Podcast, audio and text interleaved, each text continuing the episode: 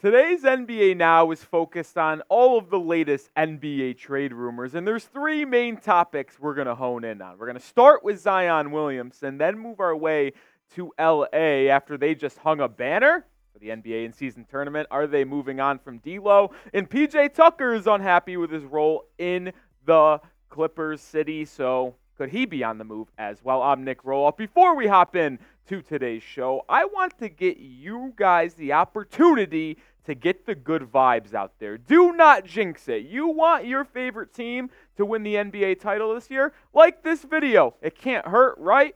Don't jinx it. Hit that like button on today's show. Uh, let's dive into the lead, which is around the big man. Yeah, big man in New Orleans.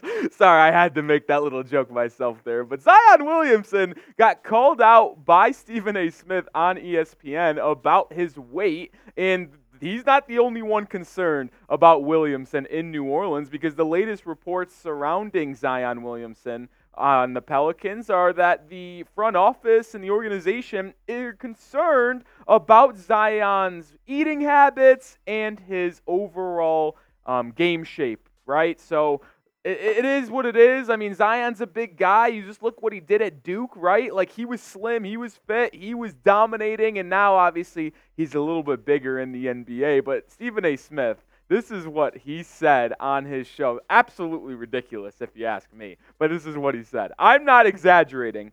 I'm quoting people. You got chefs in New Orleans who love him. They're looking for him. Every chef wants to meet him. The word out on Zion Williamson is that he'll eat the table. That is an absolute wild quote. Eat the table? Stephen A. Smith had no words held back for Zion Williamson. And the thing is, though, he's still been good this season. As we are filming this, he's played in 20 games. He's averaging 23 a night. The efficiency is what makes Zion Williamson so damn good in the NBA, though 58.4% from the field. He's shooting 33% from the field or three point line, which is also pretty good, if you ask me, for a power forward that is mostly known for his ability to get to the rim. And the truth is around Zion Williamson is that he is incredibly gifted, right? I mentioned those days at Duke. There's a reason why he was the number one overall pick, the force he plays with. He is so dang good when getting to the rim, finishing over people, finishing around people. It's all about durability and health with the left hander in New Orleans. If and he's able to stay healthy and maybe get in better shape and have that durability for the entire season, he could be one of the best players in the NBA and maybe even lead New Orleans deep into the playoffs. I'd love to see Zion get in better shape and get back to how he was playing at Duke, and uh, maybe he can help lead the Pelicans to the promised land for what would it be the first time in their franchise history. But I want you to call it right now. Will Zion Williamson get traded? Is the concerns in New Orleans warranted and will they move on from the left hander? Type T if you think he gets traded, type S if he stays in New Orleans long term.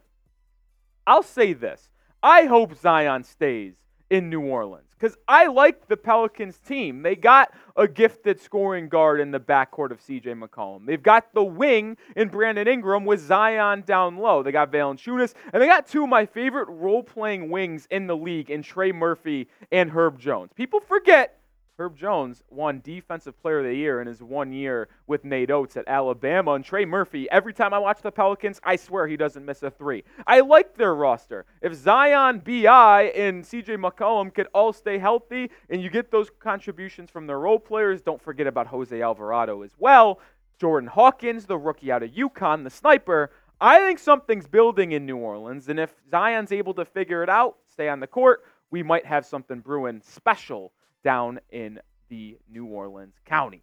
Next up on the show are the Lakers openly shopping D'Angelo Russell. It's an intriguing idea. He's actually had a pretty decent year, but Sam Amico of HoopsWire had this to say just a couple days ago. Russell's having a nice season, though, and the Lakers are actively looking to move him sources told HoopsWire. It feels like D'Angelo Russell is always being shopped, right? He started his career with the Lakers as the number two pick. Then he was traded. Then he was traded again. And now he's back in the LA. Like it, it's just weird to see D'Lo always being shopped, and he's actually had a good year, as Sam Amico pointed out. We'll dive more into that in a second. But if you guys aren't playing PrizePicks on a daily basis, you are just missing out. Is the number one daily fantasy sports platform in North America, and I play it every single day. That is no exaggeration. It's daily fantasy made easy. And all you got to do is pick two to six player stat projections, pick more than or less than. And depending on how many guys you pick, you can go and win up to 25 times your money. I'm keeping it simple for NFL Week 15. I'm looking at two QBs.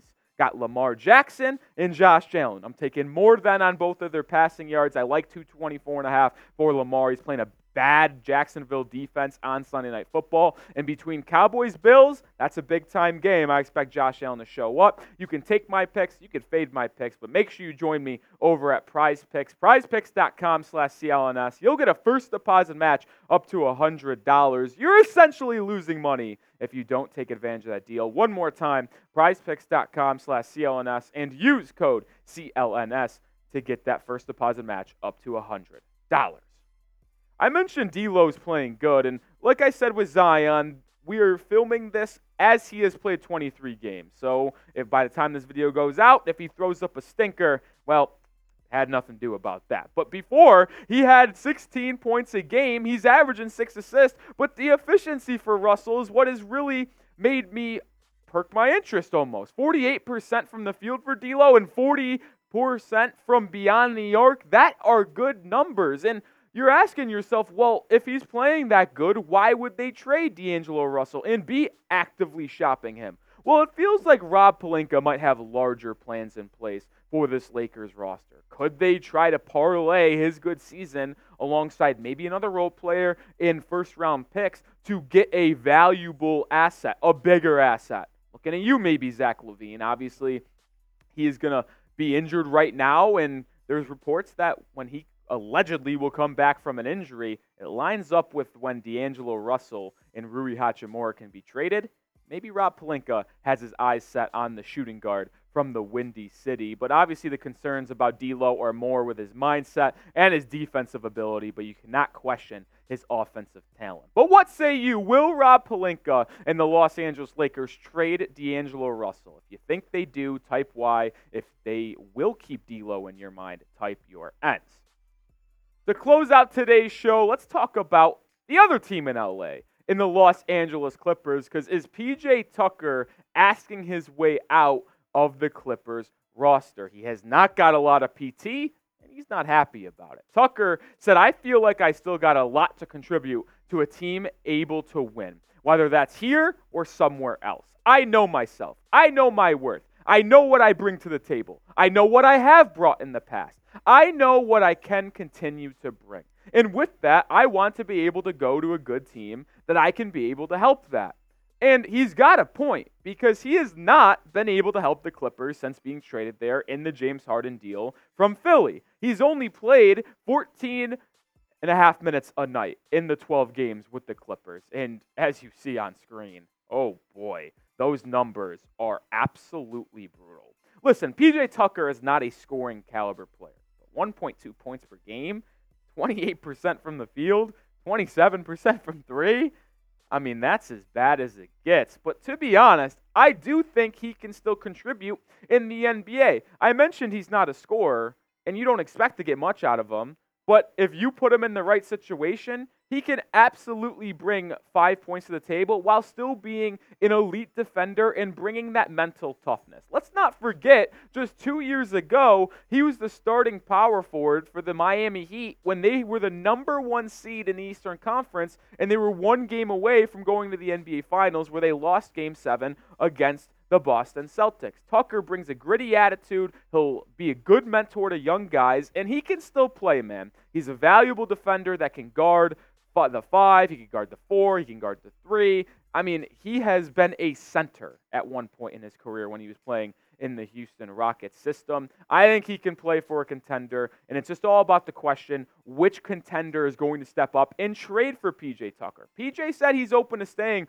with the Clippers if he gets an expanded role, but if he doesn't, he wants to go try to win a championship where he actually plays. So name the team that you think should trade for him. Honestly, I wouldn't hate to see a reunion with Miami. They do have a similar player, younger, out of Haywood Highsmith, that plays almost the exact same way, but maybe they could look to get the veteran PJ Tucker back in the 305. That's going to do it for today's video. If you want more NBA coverage, follow me on Twitter at Nic underscore Rohloff. I'm talking hoops on a daily basis. So go give me a follow. And if you do follow me, DM me, you know ball, and I'll follow you back.